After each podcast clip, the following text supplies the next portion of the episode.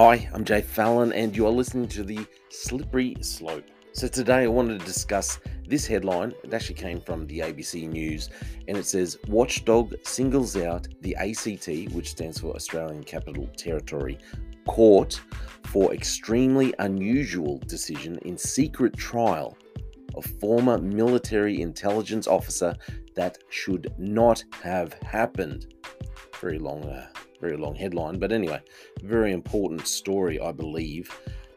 So, the top secret trial, conviction, sentencing, and jailing of a former military military intelligence officer known as Witness J has been described as unusual and unprecedented, with one of Australia's national security watchdogs warning it should never have happened. The man, referred to as Witness J or Alan Johns, was convicted of mishandling classified information that potentially revealed the identities of agents uh, recruited by Australian intelligence agencies. Strict secrecy orders were applied to all aspects of the case, and his entire trial occurred behind closed doors, with details only coming to light when witness J took action in the ACT courts to complain about his treatment and what he claimed was a breach of his human rights.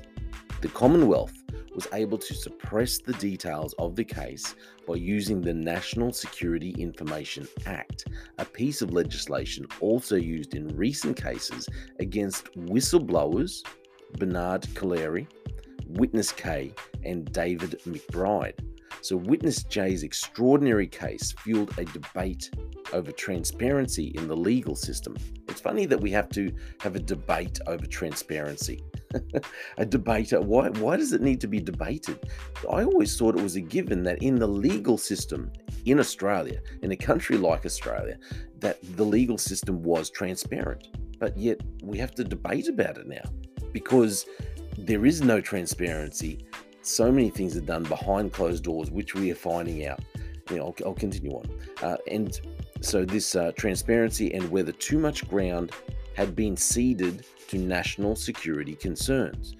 Uh, so, in March of 2021, the Independent National Security Legislation Monitor, known as the INSLM, uh, Grant Donaldson SC, restarted an investigation into how the legislation had been used in the Alan Johns Witness J case. So, Alan Johns showed that how the law can be used to conduct a federal criminal prosecution in secret from start to finish and to maintain this secrecy seemingly indefinitely, his report said. He goes on to say that this should not have happened in this case and it should never happen again.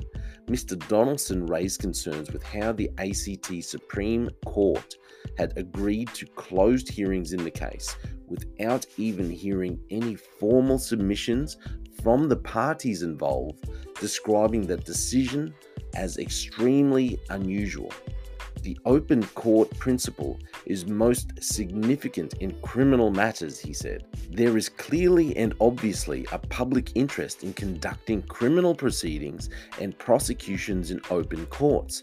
When the executive government prosecutes crime, it is wielding some of the government's most immense power and those proceedings should be seen and watched. Mr. Donaldson noted other unusual aspects of the case, namely that there was no evidence presented to the court as to why hearings should be closed, and no reason for the decision were offered. He argued the decision not to publish any of the sentencing remarks of ACT Supreme Court Justice John Burns was unprecedented. He goes on to say the vast majority of Justice Burns' remarks when sentencing Alan Johns could have been made public. That's what Mr. Donaldson said. So the INSLM recommended that in exceptional cases where closed hearings were requested, the Attorney General be forced to justify their position before the court. Mr. Donaldson also said the fact secrecy orders have been applied should be made public and reasons should be published. Listen, when I'm thinking about about uh, court hearings held in secrecy, uh, people being sentenced in secrecy, in secret, uh, nothing coming to light about the case, and even the reasonings why we're keeping these things secret. I don't think of Australia.